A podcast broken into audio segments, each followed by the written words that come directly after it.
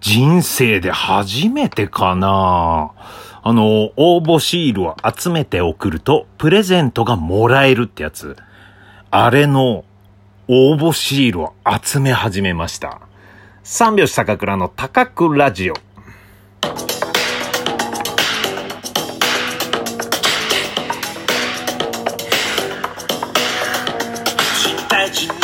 ご機嫌いかがでしょうか？お笑い芸人漫才師の三拍子高倉涼です。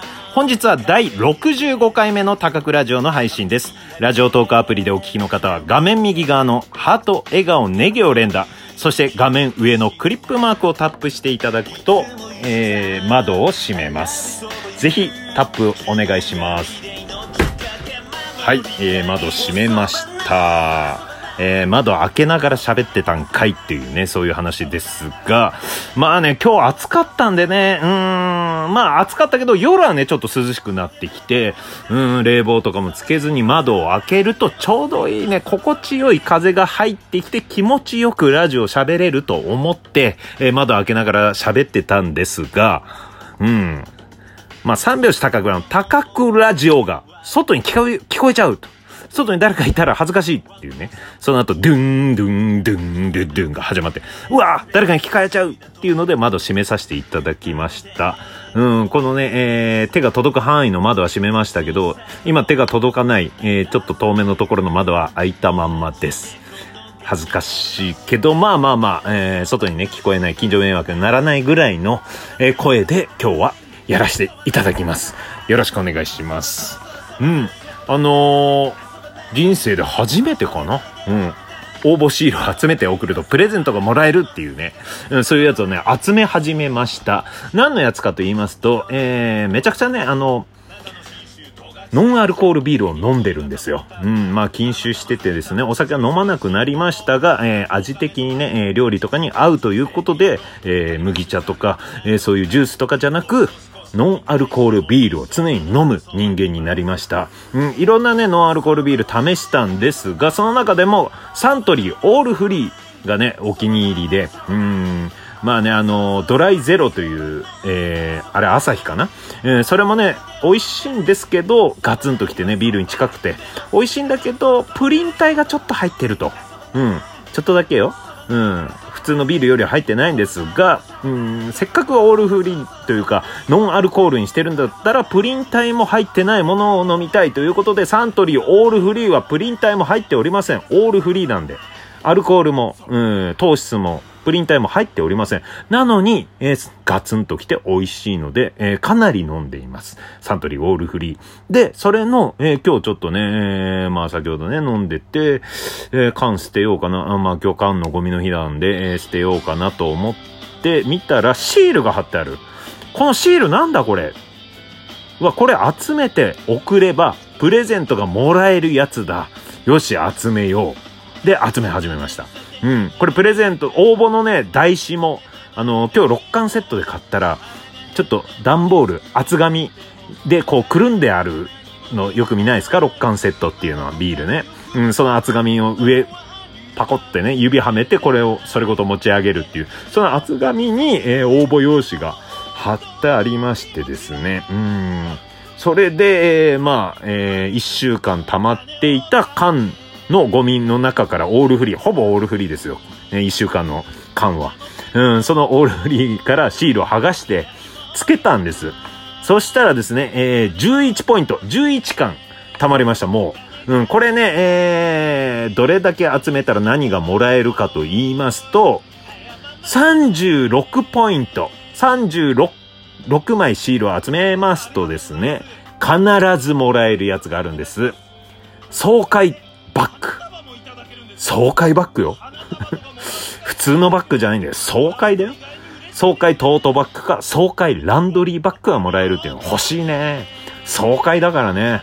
うーん。で、もう11ポイントなんで、あと25ポイント集めればっていうね。これが8月17日までで、まあ、かなり早めに集まるんじゃないかなと。1週間に11巻飲んでるまあ、2週間、あと2週間あれば、うん。もらえるかな。そして2枚目やろうかなっていうね、そのくらいの、爽快バッグ何個ももらえるっていうね。うん、2回、2個はもらえるかな ?2 種類欲しいね。爽快トートバッグと爽快ランドリーバッグ。うん、まあこれやってて、ね、ちょっとね、思い出したんですが、この応募シールをこう集めるというのはそんなやってこなかったんですが、人生で。でもね、中学校の時に、あの、検証うん、本に書いてある、えー、抽選で何名様に当たるっつって、えー、で、ハガキを送れば、えー、もらえるという、その検証をやって当たったのを思い出しましたね。何が当たったかというと、あのー4人用オセロが当たったっていうね、そういう思い出がありましたね。うん。プレゼントのやつで、いろいろね、えー、その当時だからウォークマンとかかな ?CD ウォークマンとか、えー、スーパーファミコンとかかな？時代的に、そういうゲーム機、えー、プレイステーションとか、そういうのがいっぱいある中で、4人用オセロ3名って書いてあったの。まあ全国で発売してる本で3名って相当当たんないなと思うけど、誰が4人用オセロこれ応募するんだろうと思って、よしって普段は応募しない人なのに、うん、よし送ってみようで送ったら、まんまと当たりましたね、これ。うん、4人用オセロ。これどんなオセロかっていうと、まあ、その4人用オセロ、テンペストっていう名前なの。これ知ってる人いるかな？テンペスト。持ってるよっていう方いたらメッセージくださいね。うん、これレアなんでね。これしかもサンプラザ中野さんがプロデュースしたんですよ。4人用オセロテンペストをサンプラザ中野さんすごいですね。そういう才能もあるんですね。うん。で、その、もう箱の表紙にサンプラザ中野さんの顔がドカンと載ってるわけ。なのでこれね、欲しい人いないんじゃないかな。ちょっと失礼なこと言って申し訳ないんですけど。うん。でもね、これ、遊びとしては面白い。うん。4人でできるんですからね。オセロは白黒で、ひっくり返せばいいだけの2面なんですが、4人だから4面ないとダメなんですよ。で、4面というのは三角錐で4面できるんですよね。で、4面色違う緑、赤、黄色、青の 4, 4つですよ。で、その色が書いてあって、で、盤面も、えー、お世話だったら平面の盤で、こう、その白黒をね、こう、ひっくり返すんだけど、三角錐だから、それ立たないじゃないですか、一つの面を上げたら。なので、三角錐がはまる穴が開いてるんですよね。うん。オセロの穴みたいに。オセロの穴みたいにじゃん。オセロみたいにね。うん。それで、えー、遊ぶという家族4人だったんで、やりましたよ。楽しかったね。うん。というのをね、思い出しましたね。うん。山崎パンの春祭りとかも僕は応募したことないんですが、山崎、なんて言った今、えー、山崎パンの春祭りとかも応募したことないんですけど、この、えー、まあ、テンペストは応募したと。そして、えー、山崎春のパン祭りね。なんかおかしいなと思って。山崎春のパン祭りとか。うん。ただ、えー、初めて、えー、このシールを集めてるのは、サントリーオールフリーで、爽快バッグを当てようっていうね。